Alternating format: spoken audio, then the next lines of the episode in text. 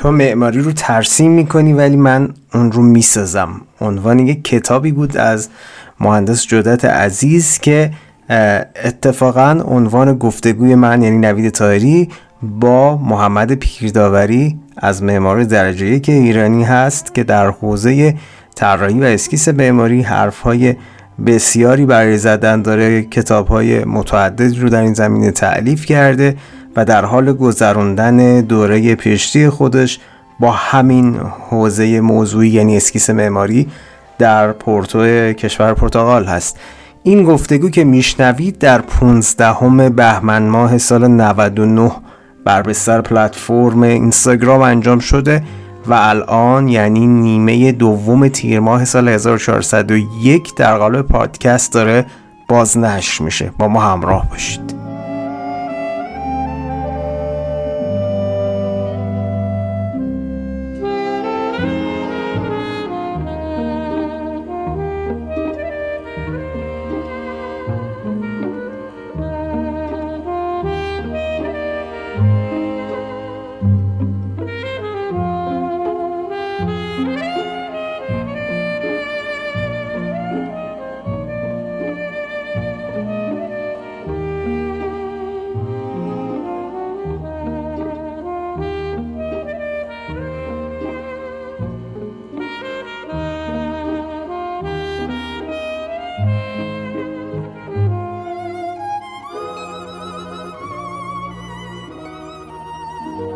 موضوع گفتگو تفکر ترسیمی هست. عنوان رو از کتاب مهندس جودت برداشتیم که تو معماری رو ترسیم می‌کنی ولی من آن رو می‌سازم. خب این تصوریه که خیلی از معماران مبتدی تقریبا می‌تونم بگم نسبت به این ماجرا دارن که تا حدی یک همچین جریانی تحت تاثیر یعنی اساسا فرایند ساختن و اون پویتیک یا پویسیسی که ازش حرف می‌زنیم باید حتما یک ماده این وسط از جنس مساله و مواد ورود کنه تا فرآیند ساختن توی معماری اتفاق بیفته.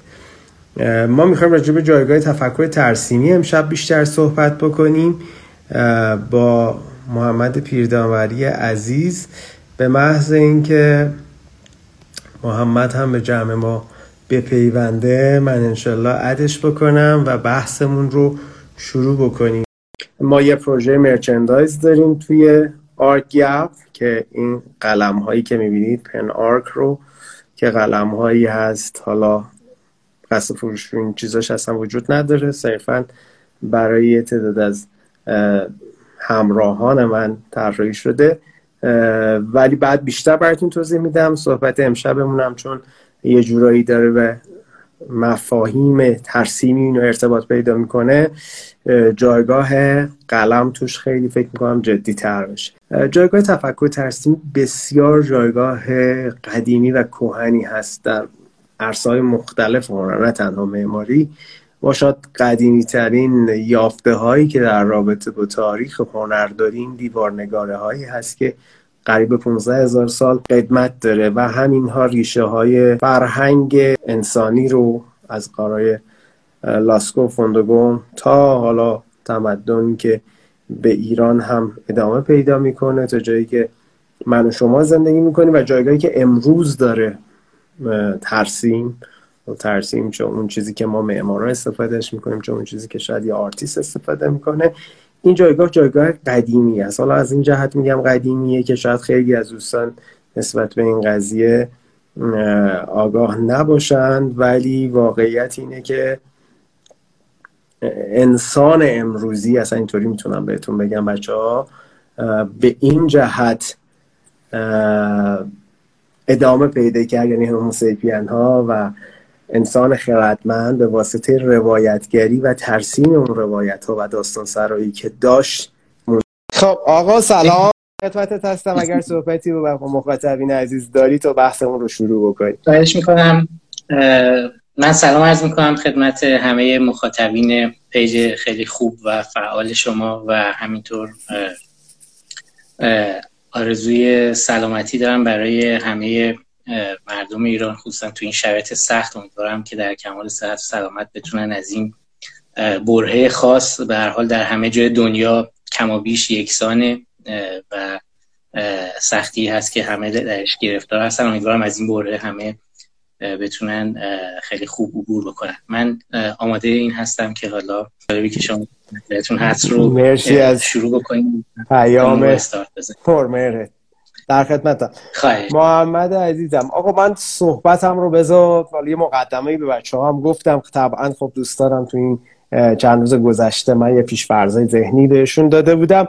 من می‌خوام یه سوال حالا یه مقدار شاید حتی چالشی شروع کنم تو ابتدای صحبتمون. و اگر این قلم رو که شما اغلب پروژهاتون رو از طریق این ترسیم و تبدیل می‌کنید به واقعیت از دست شما بگیرن ماهیت معمار بودن خودت رو بعد از اون چجوری تصویر می‌کنی؟ یعنی آیا فکر می‌کنی با همون قدرت می‌تونی تفکراتت رو تبدیل به پروژه بکنی و پروژه ها رو بسازی یا این قلمه یه نقش جدی توی این تبادل اندیشه داره؟ بله. ارزم به حضورتون که سوال خیلی چالش برانگیزیه که تا به حال بهش به این شکل فکر نکرده بودم ولی خب مشخصا یک ابزار بیانی بسیار قوی هست که حالا در هر زمینه هنری می‌تونیم بگیم که یا حتی در صنایع دستی و چیزهای شبیه به اینها بالاخره مشابهش وجود داره که چنانچه فرض کنید در موسیقی یک ساز رو از یک نوازنده بگیریم. فکر می‌کنم نقش مشابهی داشته باشه این قلم برای من که مطمئنا بخش مهمی از من رو خاموش می‌کنه درست. نمی‌دونم طبعاتش چی خواهد بود ولی خب از اونجا که بسیاری از فرایندهای طراحیم رو همیشه با استفاده از فرایند تفکر ترسیم و طراحی به شیوه اسکیس شروع کردم قطعا نقصانش به شدت احساس میشه من بحث اسکیس رو حالا در ادامه این صحبت شما دوست یه خاطره خیلی کوچیکی از در واقع دوران شروع پروسه تحصیل دکترام مطرح بکنم. زمانی که هنرجوهای دوره ما برای اولین جلسات مکالمهشون وارد دانشگاه شدن و می‌خواستن که آشنایی داشته باشن با سیستم کار و دانشگاه هم می‌خواست جلسه ترتیب بده برای معرفی اساتید و اینا.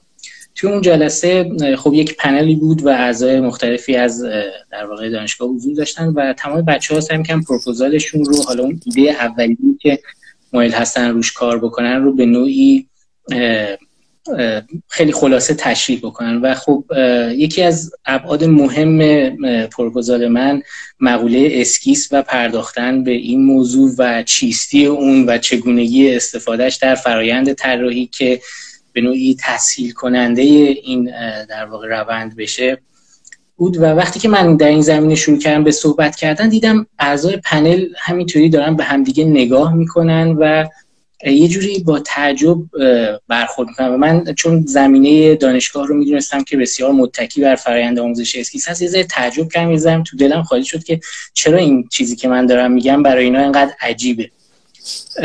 و در نهایت یکی از اعضا سوال کرد که آیا در این زمینه اسکیسی که شما میگید باید مثلا به شیوه خاصی در فرایند طراحی ازش استفاده بشه مگه شکی هم وجود داره که در واقع لازم بشه بیشتر باید روش کار بشه. اون چنان که من در لحظه متوجه شدم تو مکتب آموزشی اینا چنین این مقوله اسکیس جا افتاده و چنین توجیه هست که حتی نیازی به این نمی‌بینن که بخواد راجبش تحقیق بیشتری بشه و یا پژوهش بیشتری در این زمینه بشه و به عنوان یکی از ارکان مهم فرایند طراحی بهش توجه می‌کنن. و این تناقضیه که شاید بین در واقع تفکری که در حال حاضر حاکم توی مملکت خود ما در رابطه با اسکیس وجود داره و تو ذهن من این سوال جوابش بله بود. یعنی بله شکی وجود داره بر اساس اون چیزی که من در کشور خودمون احساس کردم بکگراندی که من از ایران داشتم. یک نوع جریان مخالفی هست در رابطه با این مضمون که حالا بعدا بیشتر راجبش توضیح میدم و دلیل به وجود اومدنش که شاید یکی از علتهای مهمش اشتباهات و در واقع فرایندهای غلط آموزشی باشه که به عنوان اسکیز و به عنوان تعریف ساحت این در مهارت ارائه شده و خب اون چی که در واقع از این کار دیده میشه و رعایت میشه قضاوت میشه و این قضاوت ها ممکنه در واقع مسیر رو برای نقد کردنش و زیر سوال بردن. که حالا ممکن توی اپیزود دیگه یا توی همین اپیزود بهش بتونیم بپردازیم ولی فعلا در واقع من واردش نمیشم. اما نکته مهم اینجا اینه که ادعایی که در واقع در رابطه با بحث اسکیس انجام بشه که بله این اسکیس یک مقوله مهمه با اینکه یعنی به عنوان یک شعار. چون شما اگر شاید با هر استادی در دانشکده های مختلف معماری در ایران یا هر جای دنیا صحبت بکنی هیچ کس نمیاد مؤکداً بکوبه یا مغایر با این بخواد بگه که نه مثلا اصلا من اعتقادی ندارم یا مهم نیست. شاید خیلی به صورت موردی مواردی باشه ولی عمدتا همه استقبال می‌کنن. ولی این ادعا و این شعار که بله اسکیس خیلی خوبه با اینکه ما واقعا ببینیم که چطور می‌تونیم از اسکیس به عنوان یک فرایند کاربردی بعد از گذر این سالها و با ظهور نرم افزارهای مختلف معماری چطور می‌تونیم جایگاهش رو در فرایند طراحی بگنجونیم و اون رو سازگار بکنیم با دیسیپلین های نوین در واقع فرایندهای طراحی؟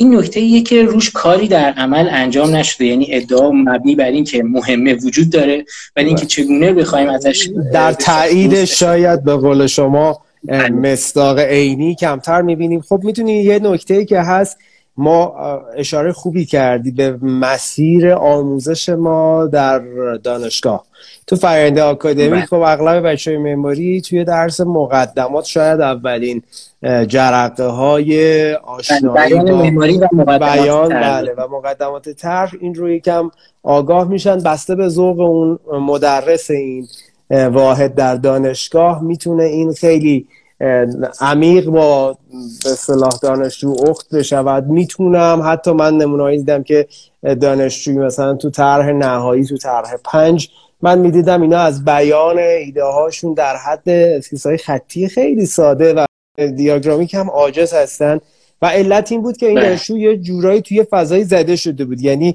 به نوعی دیکته شده بود فرایند بهش مثل مشقی که بچه ها تو مدرسه است و این رو با روند شهود و ادراک درونی اون فرد با اسکیس آشنا نشده بود این رو به عنوان یک مشق دیده بود که حالا این مشق رو من انجام میدم این پاس می‌شود و من میرم تو مراحل بالاتر و این نیاز رفع میشه بله. چون این یک واحد درسیه در صورتی که به قول شما هم اول صحبت محمد جان گفتی این یک ابزار این قلمه برای بله. انتقال اون اندیشه اون فکر اون نگاهه بله. که توی خیلی از معمارا هم هست می‌خوای از اون بحثه من فلاشبک بزنم؟ این در واقع بله این در واقع این نکته هم که شما اشاره فرمودین یه gap ی هست که وجود داره. شاید خیلی برمیگرده به اصلا همین تیتری که انتخاب کردین شاید خیلی هوشمندانه است برای اصلا بحث و مکالمه امروزمون در زمینه اسکیس که تو معماری رو ترسیم می‌کنی ولی من آن را می‌سازم. البته شاید با محتوای کتاب خیلی مرتبط نباشه. حالا مقالات و اینا. مبحث اولیش که حالا مباحثه آیزن منو. بله. بله. هست. بله ولی خب تو بقیه داستان یه مقدار داره نگاهش حالا به ثبت تفاوت تجربیات اجرایی طراحی در یک فرایند واقعی در مقایسه با یک دیسیپلینی که شاید توی دانشگاه آموزش داده میشه. ولی یک نکته خیلی مهمه و ما باید بهش توجه بکنیم و اون اینکه یه سوالی مطرح میشه به تعقیب این سوال. اگر ما فقط بیایم روی این مضمون توجه بکنیم که یک کسی معماری رو داره ترسیم می‌کنه یعنی در دانشگاه دانشجویان اون چه که معماری رو باش تست می‌کنن یک اتفاقیه که داره ترسیم میشه کشیده میشه ساخته میشه ماکت میشه و تا معماری واقعی هنوز راه داره. ولی سوال اینجاست که آیا همیشه معماری از منظر یک ساختمان قابل ادراک و تجربه هست آیا همیشه باید یک پروژه معماری وجود داشته باشه تا ما بتونیم رو بخونیم بفهمیم بریم درونش و درکش کنیم؟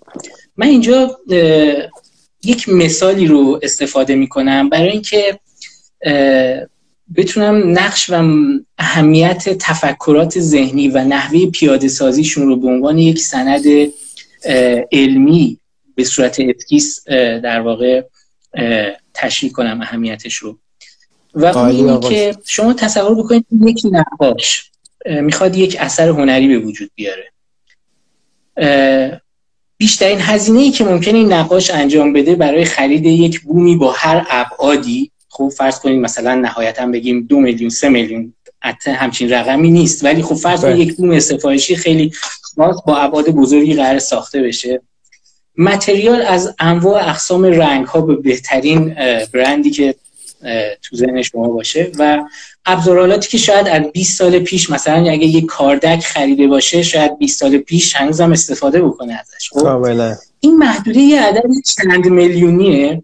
و یک نقاش با هزینه چند میلیونی که خودش انجام میده حالا شاید خیلی هم زیاد نباشه به راحتی شاید یک شاهکار هنری پدید بیاره و می‌تونه این شاهکار رو عرضه بکنه. یک مجسمه ساز توی اسکیل بالاتر به همین شکل می‌تونه با هزینه توی همین رنج توی همین قالب ها با ابزاری با متریال اولیه حتی ممکنه گاهی وقتا یک مجسمه ساز از یک تیکه چوب خیلی بی ارزش که حتی قیمت آنچنانی هم نداره یک اثر هنری فوق العاده پدید بیاره.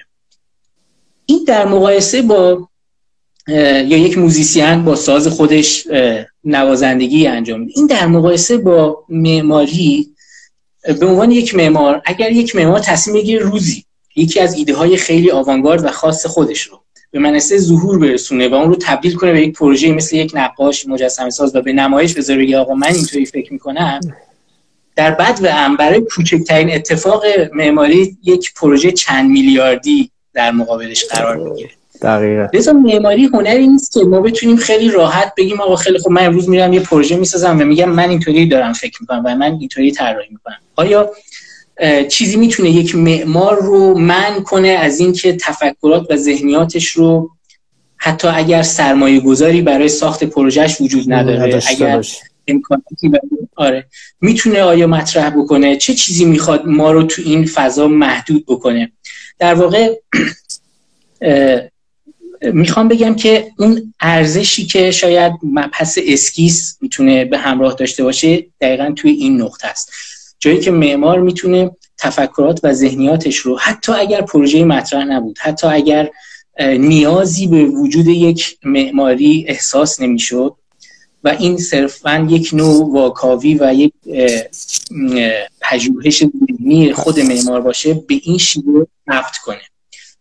جمله گفتم نیاز جمله خاصی از لویکان به ذهن اومد که میگه در واقع آفرینش هنر در واقع برآوردن یک نیاز نیست بلکه پدید آوردن یک نیازه یعنی اینکه بله. و در ادامه میگه دنیا هیچ وقت به سمفونی شماره پنج بتوون نیازی نداشت تا وقتی که اون این رو ایجاد می‌کنه. و وقتی ایجاد میشه بعد ما دیگه نمی‌تونیم بدون اون زندگی بکنیم. این یه نکته خیلی مهمه که من اینو تعمیمش میدم به بحث ثبت کردن تفکرات و ایده های ذهنی. گاهی وقتا واقعا نیازی برای به وجود اومدن یک پروژه معماری نیست کارفرمایی نیست اصلا پروژه‌ای تعریف نشده که ما بخوایم بر حسب اون نیاز بیایم معماری پدید بیاریم. اما این به معنای این نیست که یک معمار باید هزاران هزار ایده که در طول عمر معماریش به ذهنش میاد رو می‌تونه فراموش بکنه یا می‌تونه بذاره کنار. چند تا پروژه رو می‌تونه بسازه؟ چقدر از این پروژه ها و تفکرات قابل تبدیل یک فیزیکی می‌رسه؟ معماری هستن؟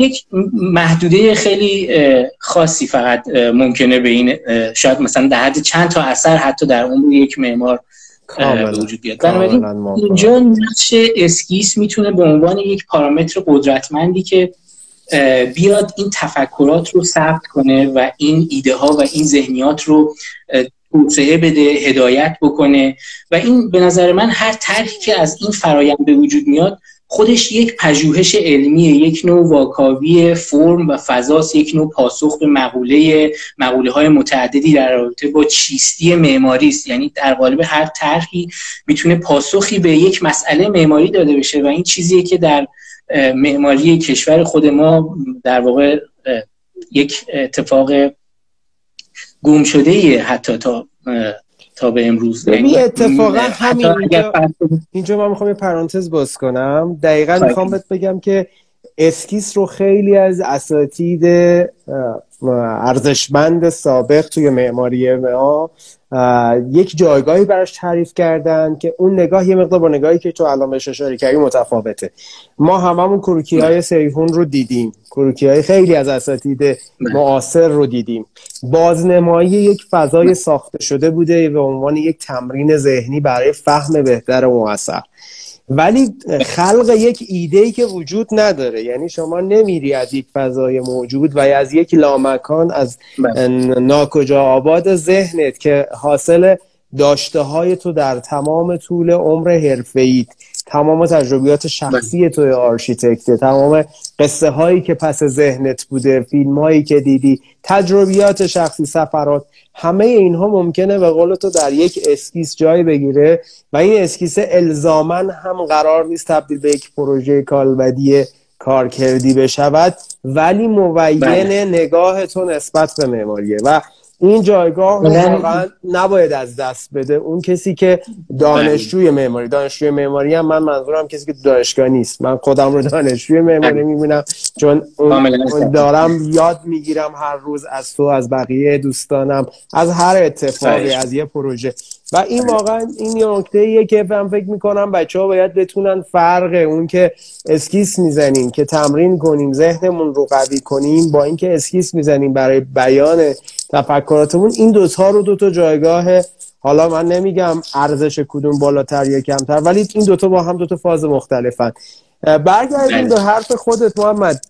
از کی شروع شد این فرایند خلاقانه در تو؟ یعنی از همون ابتدای کار آموختن معماری انقدر اسکیس رو جدی دیدی. چون یه کتابی تألیف کرده بودی که سالهاست من فکر کنم یکی از بهترین reference هاست. البته حالا اون کتابم یه حرفایی توش مثلا تو اون زمان زدی من خودم درس میدم تو دانشگاه. یه قسمتش رو به بچه‌ها می‌گفتن این قسمت رو جز معماری نبینید ولی توی تمرین اسکیس بله. خیلی چالش ذهنی خوبیه.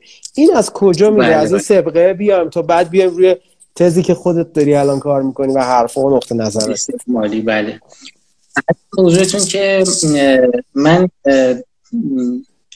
کارم رو قبل از اینکه یعنی استفاده از قلم و ترسیم کردن رو قبل از معماری و در وادی نقاشی بهش اشتغال داشتم و خب قبل از اینکه وارد رشته معماری بشم به شدت علاقه من به هنرهای تجسمی بودم و خیلی زیاد نقاشی می‌کردم از سنین خورسالی و با هنرهای گرافیکی کاملا آشنایی داشتم و زمانی که ولی خب این به هیچ عنوان وارد مقوله معماری و اسکیس نشده بود علا رقم این که من پدرم هم در واقع فارغ التحصیل هنرهای زیبا بودم و معمار بودم و معماری رو از نزدیک بله تیست کرده بودم. ولی خب هیچ وقت اونطور خاص این فرایند جهتگیری نداشت به سمت معماری تا زمانی که وارد دانشگاه شدم و هر روز انتباق این قابلیت ها رو در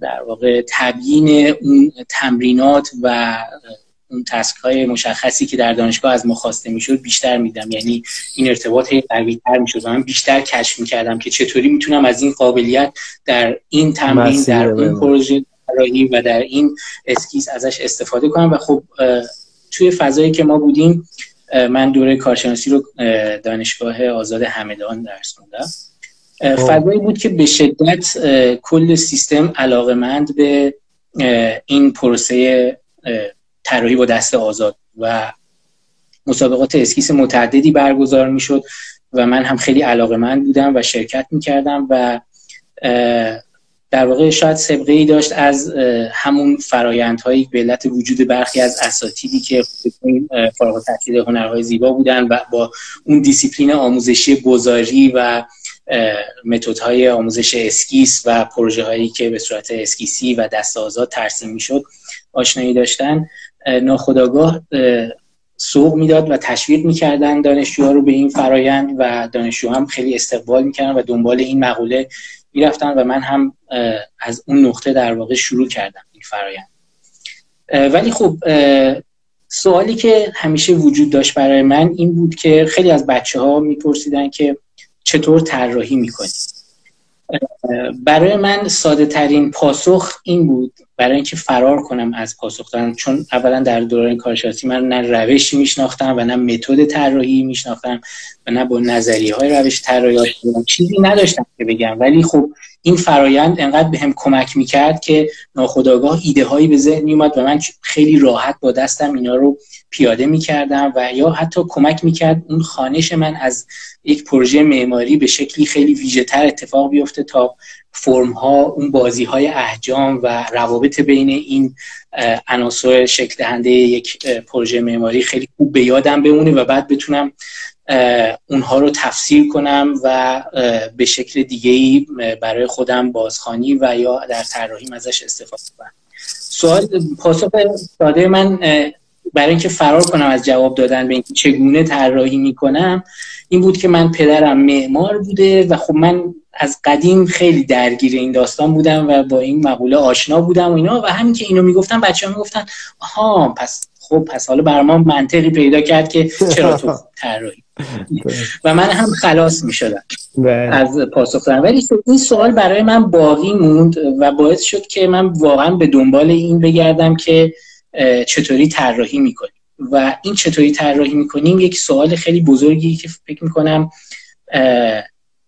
نیاز امروز جامعه اکادمیک معماری ایران هم باشه. به دلیل اینکه ما هیچ متد مدون یا یک دیسیپلین آموزشی جامعی که بگیم در دانشکده های معماری داره استفاده میشه و اون ساختار یک ساختار کلیه که همه اتفاق نظر دارن اما در نحوه پیاده سازی اون یک اختلاف نظرهایی و استدلالهای متفاوتی وجود داره که حالا دانشگاه ها و روش های آموزشی رو داره از همدیگه تفکیک می‌کنه. اینکه ما به یک نظامی رسیده باشیم مثلا در خود بحث درس مقدمات طراحی. فکر می‌کنم به تعداد اساتیدی که این درس رو تدریس می‌کنن روش و متد متنوع چه چیزی با اینکه حتی سرفصل هم داره چه چیزی در این درس باید تدریس بشه؟ چنین چیزی وجود نداره. و ما دچار این مدل هستیم که متد شناخته شده ای رو تو این زمینه یا مدرسه یا دانشکده ای که با یک دیسیپلین مشخصی توی مثلا فرض کنید مثل بارتلت انگلیس یا مثل فرض کنید کوپر یونیون یا مثلا آرت یا خیلی آرت حالا بر اساس اون بحث نگاه هر بله بر اساس اون experimental architecture دارن یک فرایندی رو در واقع به اجرا در میارن بگیم آقا مثلا با یه همچین تفکری داره میره خلایی که در زمینه مقوله آموزش وجود داره من رو سوق داد به سمت اولین چیزی که برام بیش از بقیه موارد مهم بود و اون بحث فرم بود و اینکه من چگونه فرم یابی می‌کنم. حالا نمیشه انتظار داشت یک دانشجوی معماری در سالهای اول و دوم دانش نظری وسیعی یا اشراف نظری وسیع نسبت به حوزه های مختلف های طراحی در زمین معماری یا حتی بحث تاریخ مباحث تاریخی یا مباحث فلسفی داشته باشه.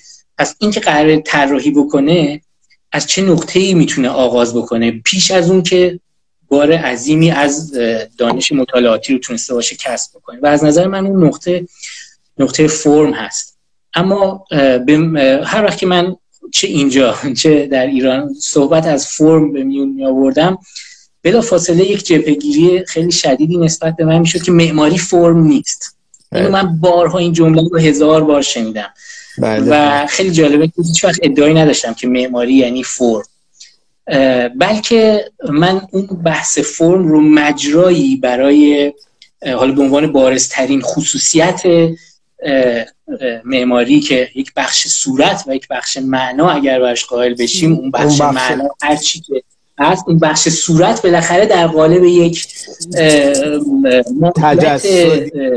فیزیکالی بله تجسم میشه و باید دیده بشه تا فهمیده بشه. یعنی در واقع ما نمی‌تونیم تصوری از فضایی داشته باشیم بدون اینکه خصوصیات فرمی اون رو درک کنیم. میشه ایمیج بسازیم ولی هیچ وقت قاطعیت نداره مثلا من می‌تونم فضایی رو توصیف کنم.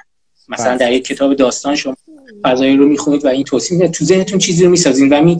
ولی این با اون معماری که در نهایت قرار ساخته بشه خیلی متفاوته. و اینی که من فکوس کردم در واقع روی این بحث مسئله آموزش و مباحثی که جز نقصان هایی هست که در پروسه آموزشیمون داریم.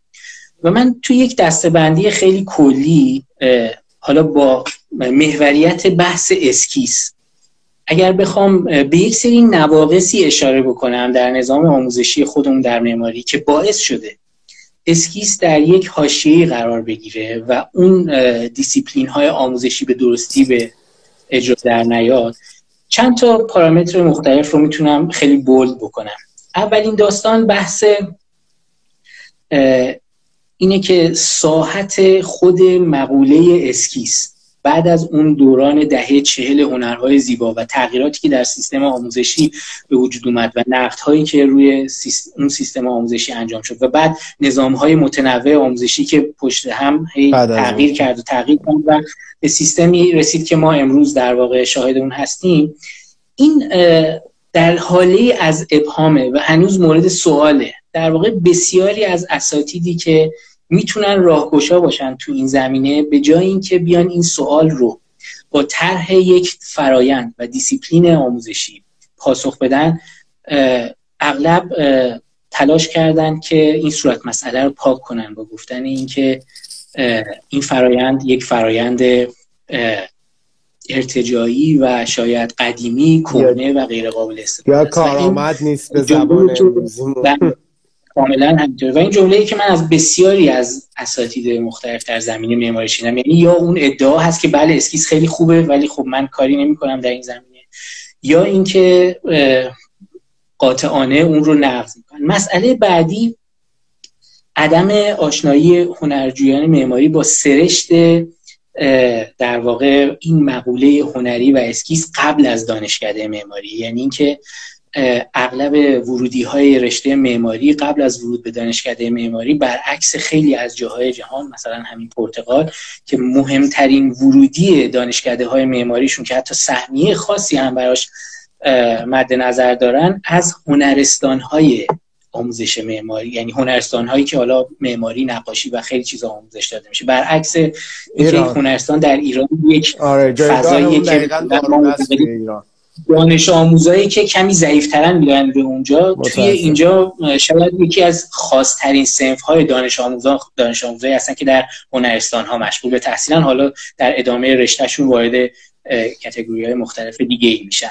از از جمله معماری و از اونجا گزینش میشه. لذا این عدم آشنایی هنرجویان معماری با اونچه که باید به عنوان یک رشته هنری حداقل در بد هم و در فرآیندهای اولیه آموزشی به عنوان معماری باش آشنا بشن باعث شده که یک ضعف عمومی در بسیاری از فارغ و تحصیلان این رشته به وجود بیاد و به طب اگر من توانایی کاری رو نداشته باشم و نتونم اون کار رو خیلی خوب انجام بدم اون کار رو هیچ وقت نمیارم به عنوان یک متد آموزشی در کنار فرآیند آموزشی خودم مطرح کنم. که هیچ حتی ممکنه اگر از من خواسته بشه نقضش هم بکنم بله. و هیچ اون سمت حرکت نکنم بنابراین یکی از لازمه های وجود فرایند آموزشی وابسته به پروسه اسکیس محور اینه که کسانی وجود داشته باشن که با این قابلیت بتونن دیزاین کنن طراحی کنن و این مسئله رو سیمولیت کنن برای دانشجویانی که می‌خوان از نزدیک ببینن آقا نه تنها کشیدن یک چیز قشنگ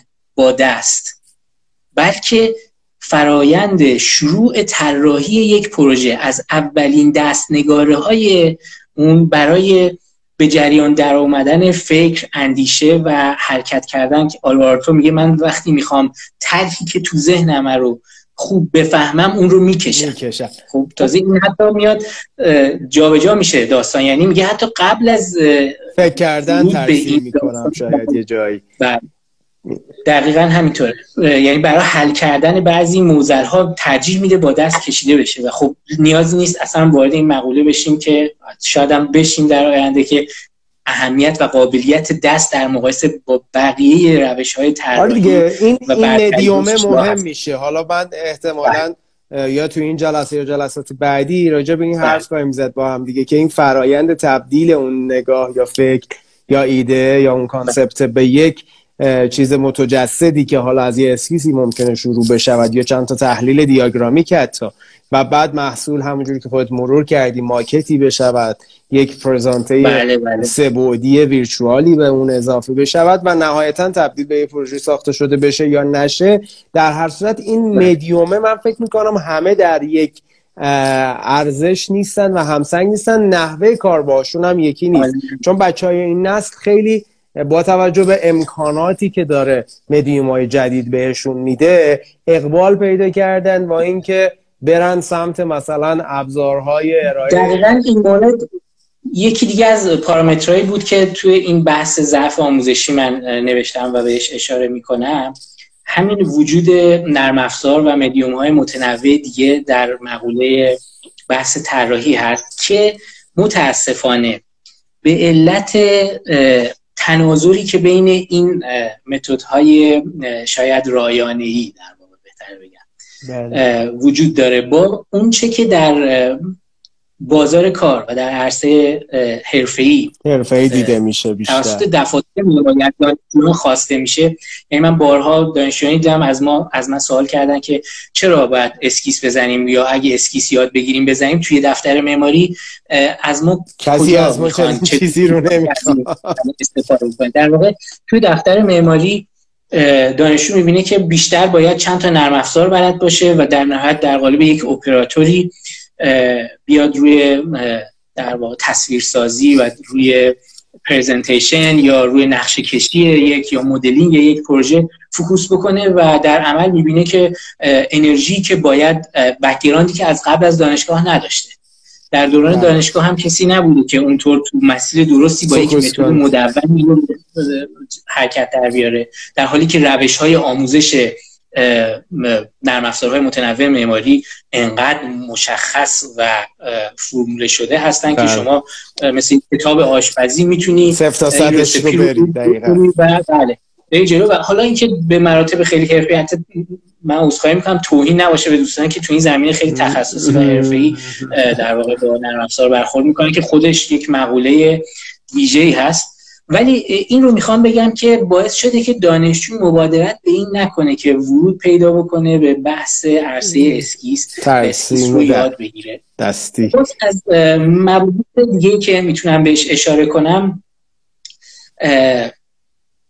عدم بکارگیری این فرایند اسکیس به شیوه درست توی پروسه های طراحیه که خب این رو باز به نوعی برمیگرده به همون صحبتی که کسی وجود نداشته که برای دانشجویان این رو انجام بده. و همینطور بسیاری از دانشجویان و حتی اساتید معماری با عرصه های متنوع کاربرد این تکنیک در هواشی رشته معماری هم آشنا یعنی ما یک مقوله خود معماری رو داریم که اسکچینگ می‌کنیم دیزاین می‌کنیم و طراحی می‌کنیم. ولی در کنار معماری و در کنار پروسه هایی که از یک پروسه طراحی شروع میشه و ختم میشه به یک ساختمان و یک بنای معماری یک سری جریان های دیگه در دنیای مجازی وجود داره که اونها هم نیاز مثل سینما مثل بازیکن کامپیوتری نمی‌دونم فضاهای مجازی نمی‌دونم اتفاقات هم نیاز به طراحی صحنه و طراحی فضا و تعریف محیط از زاویه دید یک معمار رو دارن. و با مقولاتی مثل اسکچینگ و طراحی دست آزاد که سرعت خیلی بالایی هم داره.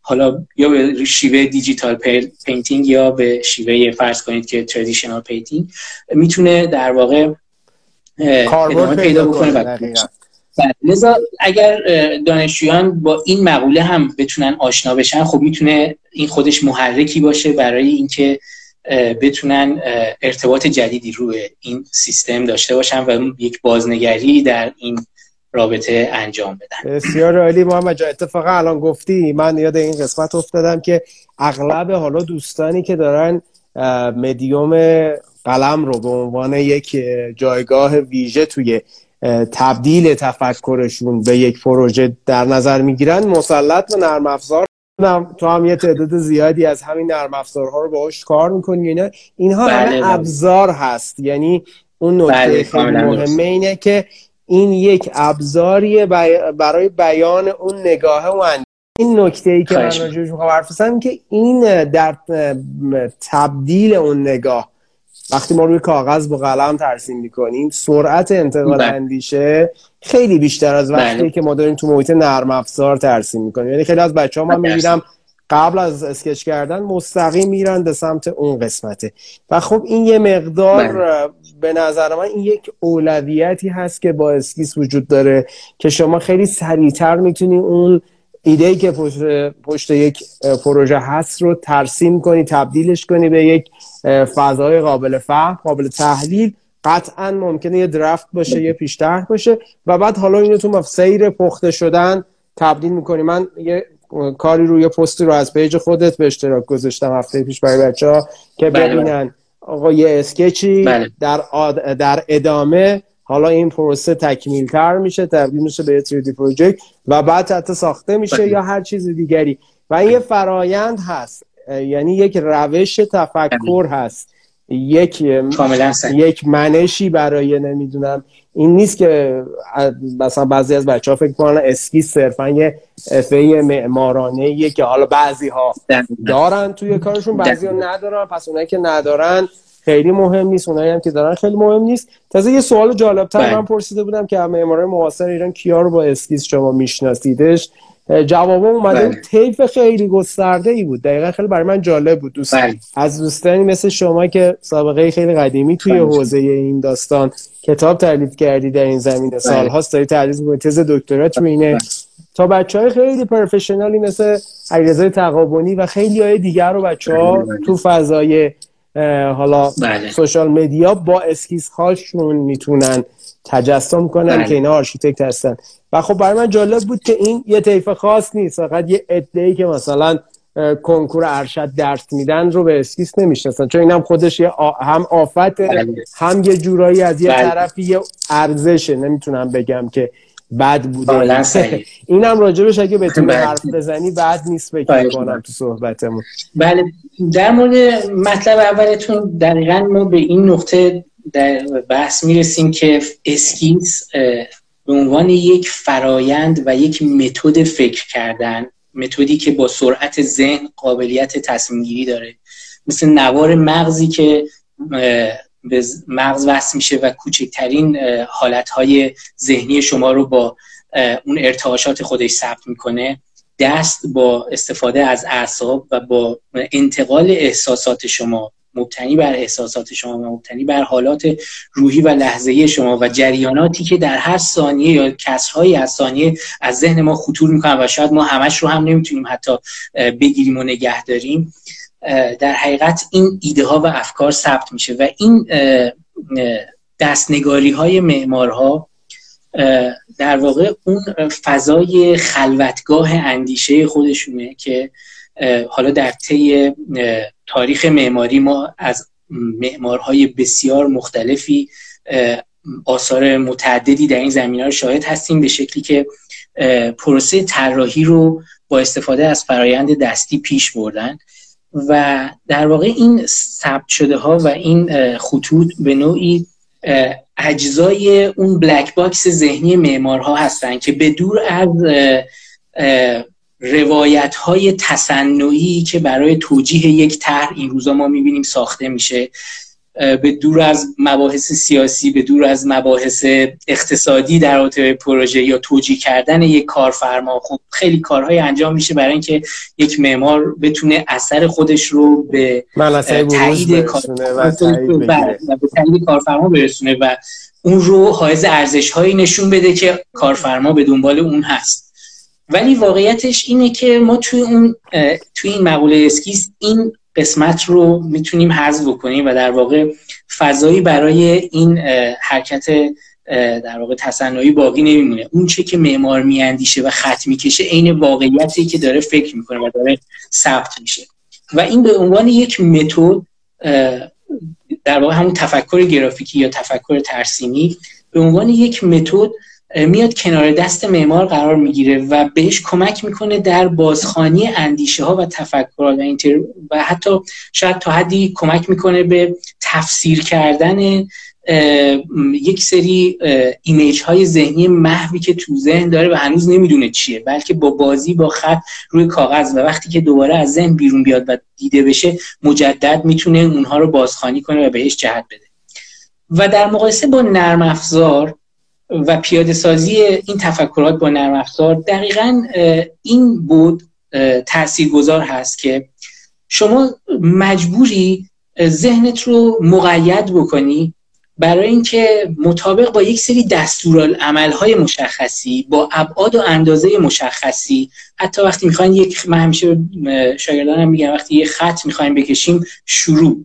طول خط و پایان, پایان. تا ما بدونیم یعنی عدد و رقم اینجا تأثیر گذاره اسکیل مهمه. و تمام اینا باعث میشه که شما هیچ وقت نتونی اون ارتباط مستقیم و بیواسطه رو با در حقیقت ذهنت داشته باشی. و بخشی از ذهن شما همیشه درگیر پیاده سازی فرامین و دستوره بله. لذا توی این پروسه یه بخشی از اون image های ذهنی از دست میره. به علت زمان بر بودن یعنی کافیه شما برای پیاده کردن یک دستوری و ایجاد یک فرمی در نرم افزار درگیر این بشی که بیای ببینی از چه روشی استفاده بکنی چه plugin ی داشته باشی چه دستورالعملی ایجاد بکنی از چه زاویه‌ای فرض کنید rotate بکنیم تا مثلا اتفاق وجود بیاد یا اینجا دیگه ما کاملا قطع شدیم از اون فرایند ذهنی هنری که داشتیم. توی آسمون ها به دنبالش میگشتیم و در اعماق ذهنمون داشتیم باهاش حال می‌کردیم و ازش لذت میبردیم و بله باید بیایم رو توی یک پروسه خیلی ریاضیوار وارد نرم افزارش می‌کنیم به همین دلیل حتی شما این رو در نظر بگیرید که یک مجسمه سازی که مجسمه می‌سازه بسیاری از این مجسمه سازان رو اگر شما مطالعه بکنید ببینید که قبل از ساخت مجسمهشون یک دیزاین دستی یا یک استوچ دستی از اون مجسمه که می‌خوان بسازن دارن. و این دقیقا همون بحث فکر کردن رو اینجا میرسونه که چطور معمار در مورد از این قابلیت در فرایند فکر کردن و تکامل دادن اون ایمیج و اندیشه ذهنی اولیش استفاده می‌کنه و مرحله به مرحله این رو تبدیل می‌کنه به یک پروژه. خیلی عالی. اتفاقا می‌خواستم الان اینجا به این قسمت اشاره کنم که وقتی داشتی حرفو می‌زدی من همیشه به بچه ها دانشجوی خودم قبلا که تدریس می‌کردم می‌گفتم بچه شما یکی از کارهای ساده ای که می‌تونید بکنید تا این فرایند پختگی ذهنی یعنی اون تبدیل شدن به یک معماری که اندیشش از جنس تولید یک فضایی برای زیست انسان هست تبدیل بشه کاری رو بکنید که ادبا و شعرا می‌کنن. بسیار کتاب می‌خونن بله. بسیار شعر می‌خونن و دایره لغات و واژگانشون رو وسیع می‌کنن این کمک می‌کنه که یک بله. ایده رو در یک لفاف نقضی از واژگان بچینن و تقدیم مخاطبشون کنن معنا واحده ولی زبان حافظ بله. زبان نمی‌دونم مولانا سعدی هر کدوم از اینا در یک خط سیر فکری با واژگان مخصوص به اون ادیب یا شاعر بیان می شود برای ما معماران بچه ها بله. وقتی sketch می‌زنن این تصور منه و فرم های رو تمرین می‌کنن بله. پروژه هایی رو از طریق اسکیس بله. بازشناسی می‌کنن میرن کار آلوار آلتو رو کار لوکوربوزیه رو دوباره sketch می‌زنن مطالعات مسیر دقیقا و مسیر اندیشگانی اون معمار رو دارن یک بار دیگه مرور می‌کنن. و این دایره لغات فرمال و اندیشگانه یعنی نظام اندیشه معماریشون رو داره قنا میبخشه و این قنایه کمک می‌کنه هر بله. زمان که وارد طراحی میشن بتونن راحتتر با دست بازتری فکر کنن و به قول تو اینو تبدیلش کنن به خطوطی که معماری میشه. این رو فکر کنم شما خیلی بهتر به راجع بحث مشق این فرم ها و اینا که چون تو بخش اول صحبت خیلی مهم که خواهش نکته خیلی مهمی که تو این زمینه وجود داره اینه که ما رابطه بسیار تنگاتنگ بین اسکیس و طراحی رو کشف بکنیم.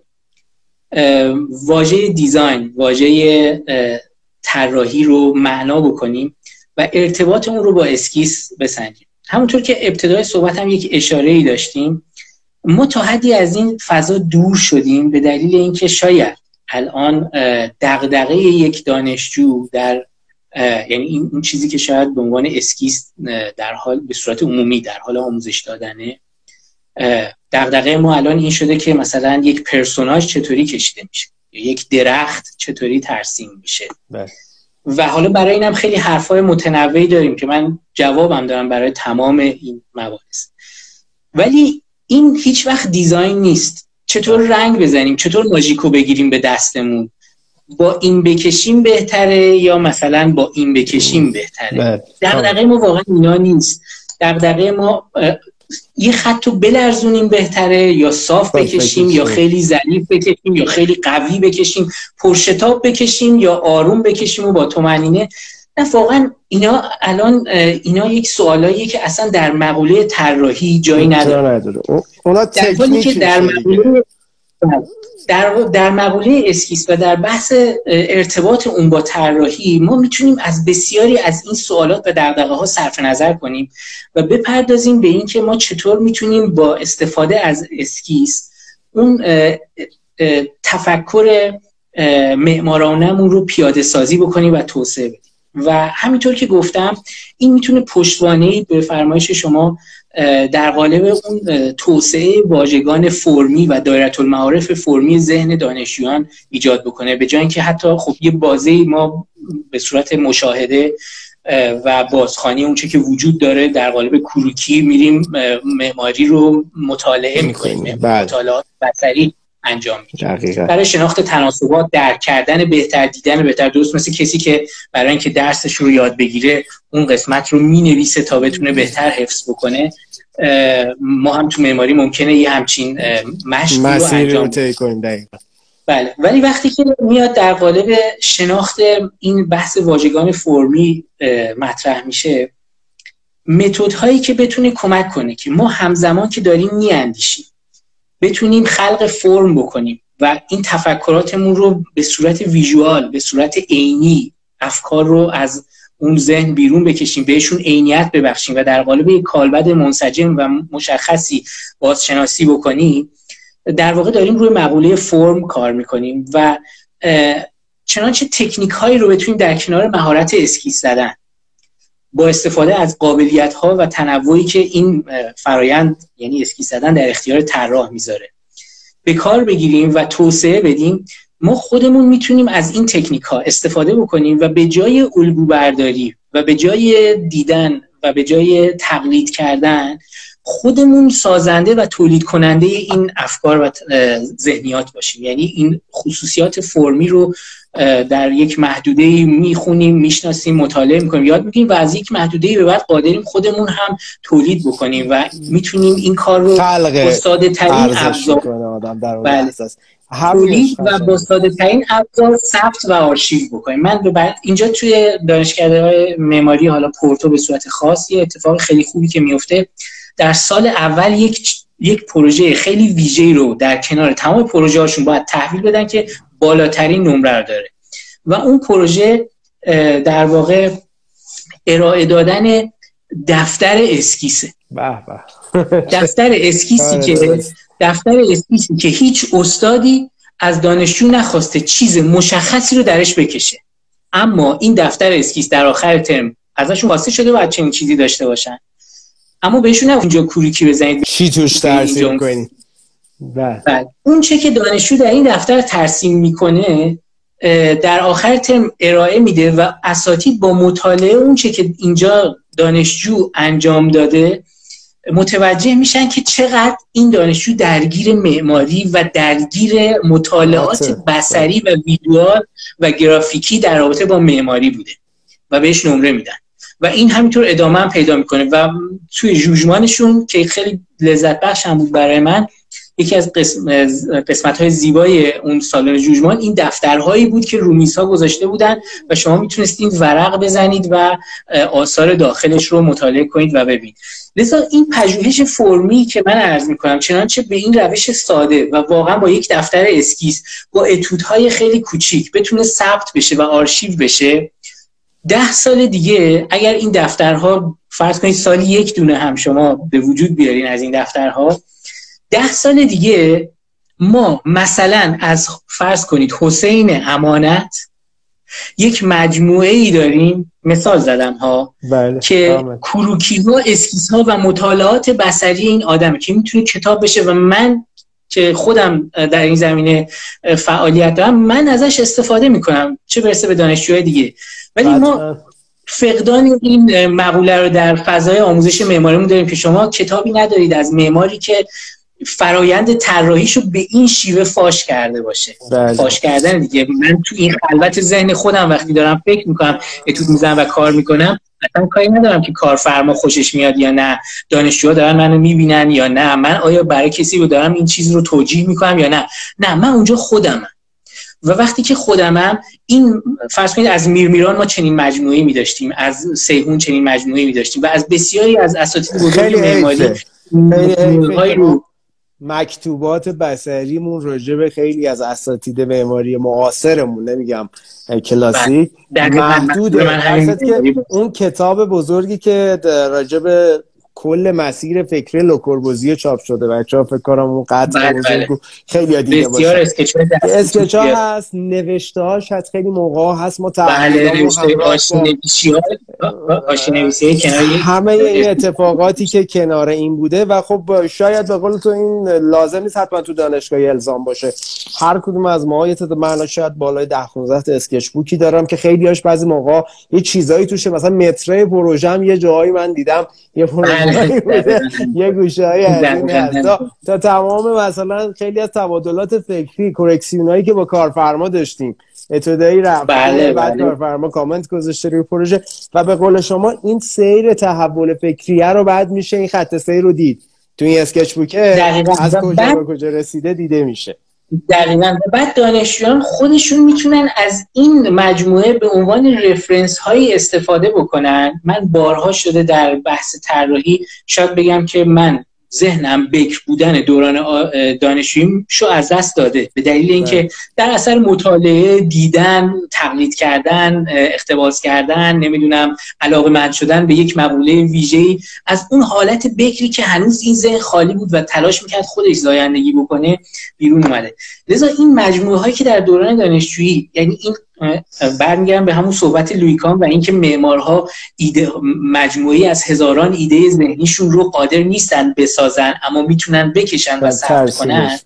این سرش در دادن و به حرکت در آوردن جریان اندیشه معماری می‌تونه بسیار مثمر ثمر و کمک کننده باشه خصوصا برای نسل آینده و خصوصا برای خود دانشجویان معماری برای اینکه در آینده بخوان مجددا برگردن و فرایند ذهنی خودشون رو بازخوانی کنن و دقیقا. کسانی که در آینده می‌خوان اطلاعاتی راجع به معماران معاصر گذشته خودشون یا دوران جوانی مثلا فرض کنید مرحوم فرهاد احمدی نمی‌دونم هر, هر اسمی که شما فکر بکنید بله. افراد بله. مختلف که ما الان در عرصه در واقع معماری معاصرمون به عنوان نمونه های شاخص می‌تونیم ازش یاد بکنیم نمی‌تونه واقعا یعنی نباید نسبت بهش بی تفاوت باشیم و اینقدر راحت بذاریم از دست بره. و واقعا این پیشنهاد من حالا شما پیج دکتر تقاونی فرمودین واقعا وقتی که می‌بینید کارهایی رو که اتود زده شده و طراحی شده و خب اینا حالا چه در پروژه که در قالب پروژه باقی میمونه یا در قالب یک طرح باقی به اجرا در میاد ولی وقتی این فرایند رو شما در کنار معماری می‌بینید به نظر من این یک نوع مستندسازی بسیار ارزشمنده. کاری که خود من هم در واقع در تلاشم انجام بدم. در شرایطی که شاید از صدها اسکیسی که می‌زنم یکیش مال یک پروژه باشه ولی الباقی هم داره ثبت میشه در کنار اون و این فرایند فکری من داره در یک جایی ثبت میشه من تلاش می‌کنم این کار رو ادامه بدم. و بهش علاقه من و نمی‌ذارم این قلمم رو شما بگیرین از من. و سعی می‌کنم ادامه بدم. عالی عالی. نه در واقع خیلی خوبی بود. محمد عزیزم. دقیقا. خیلی خوبه. امیدوارم که این بشه. من خیلی موقع حتی الان یه جوری شده که خب خیلی آدما اهل این سوشال مدیا اینا و بچه ها میگم ببینید همین چیزایی که هر روز شما شیر می‌کنی استوری فلان بیسار پست اینا هم یه جور اسکچ بود که حالا دیجیتال شده دیگه. شاید یه روزی بتونی همه اینا رو بله. کنار هم بذاری ولی به شرطی که تداوم داشته باشی. یعنی واقعا اون بله. فرآیندها رو به قول شما انتشار بدی. کم لطفی می‌کنن. خیلی از معمارا شاید فکر می‌کنن این پروسه رو یعنی معمولا ما محصول رو می‌بینیم فرایند رو کمتر بله. می‌بینیم. این یه نمیگم ضعفه چون بالاخره شخصیه. من نوعی دوست ندارم شاید فرایند رسیدن به محصول رو تعریف کنم. ولی اگر این باشه جنبه آموزشی این برای معمارانی که مبتدی ترن بچه‌ای که دانشجو خب قطعا اثر بله. بخشتر میشه آقا من چون که دیگه قرار اپیزودهای بعدی هم ما داشته باشیم می‌دونستم توی بله، اپیزود نمی‌تونیم جمع کنیم بحثمون رو در انتهای بله. صحبت اگر حالا جمله چیزی در جمع امشب داری بگو تا انشالله اپیزودهای بعدی بحثمون رو کامل تر کنیم چون می‌ذارم خیلی حرف هنوز نزده راجع به چون احتمالا تو اپیزودهای آینده درگیر مقوله خود آموزش این سیستم باشیم من فقط یک درخواستی رو به عنوان یک حالا یک یک جمله خاص از دانشجویان دارم که از اساتیدشون حالا چه در بحث خود آموزش اسکیس چه در بحث خود دانشگاه و غیره بخوان که بیش از کشیدن طراحی کردن رو به این شیوه بهشون آموزش بدن. یعنی اسکیس رو نه در مقام ترسیم کردن یا drawing بلکه در مقام design کردن و طراحی کردن باهاشون کار بکنن و پیش ببرن. اون چه که به وجود میاد از انتهای یک پروسه ترسیمی باید یک دیزاین باشه و باید حائز ارزش های معماری باشه. باید معماری خانش بشه و ازش بشه چیزی رو فهمید. نه اینکه فقط تصویر زیبایی باشه بله. از یک بازی بین فرم ها خطوط احجام و رنگ. بسیار عالی جمله جمله کلیدی بود. واقعیت اینه که همونطور که گفتیم معماری و اسکیس زدن یه مقدار یعنی اسکیسی که در قالب کار معمارانه میگنجه با نقاشی فرق می‌کنه و اینو امیدوارم به قول بله. تو بچه ها درگیر تکنیک هستن چه بسا من داشتم یه مستندی از فرانک گری رو می‌دیدم یکی دو روز که اغلب اسکیس ها بسیار ابتدایی یعنی اصلا هیچ تکنیک ویژه نیست ولی بیانگر بله. یک جایگاه فکری غنیه که اون آدم توی آثارش داره و به اصطلاح بیان کننده اینه و انشالله بچه ها یه مقدار این جنبهش رو جدی بشن. خیلی نگران ضعف خط و ترسیم و اینا نشون. بله. البته اونا بد نیست اونا روش های ارائه است. اونا به مرور و در طول زمان اصلاح میشه ناخداگاه دقیقا دقیقا.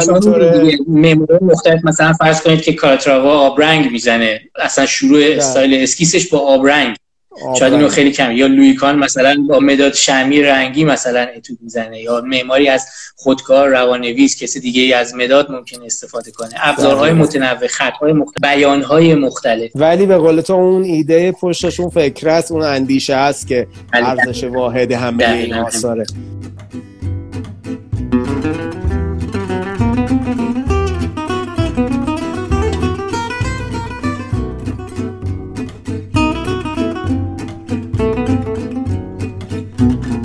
دوستان آنچه که شنیدید اپیزود هشتم از فصل دوم پادکست آرگپ بود که به وسیله من یعنی نوید تاهری تهیه طراحی تولید و اجرا میشه. امیدوارم که از این اپیزود لذت برده باشید و این مژده رو می‌خوام بهتون بدم که قسمت بعدی این گفتگو رو ما به زودی با محمد پیرداوری عزیز با گذشت حدود یک سال و نیم دو سال قرار انجام بدیم که خب طبعا در رابطه با تکنیک ها ابزار و موارد دیگری که بر بحث امروزمون سوار میشه صحبت خواهیم کرد.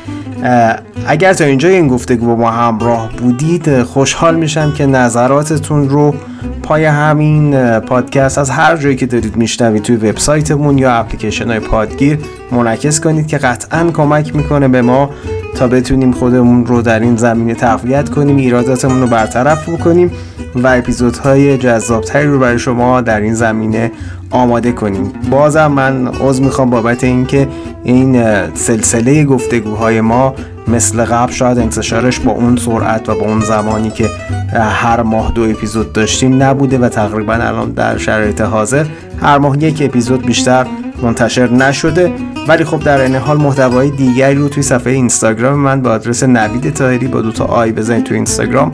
می‌تونید پیدا بکنید همچنین توییتر یوتیوب و جاهای دیگه کافی که اسم منو سرچ بکنید. مرسی که با ما همراه بودید. تا اپیزود بعدی شما رو به خدا میسپارم.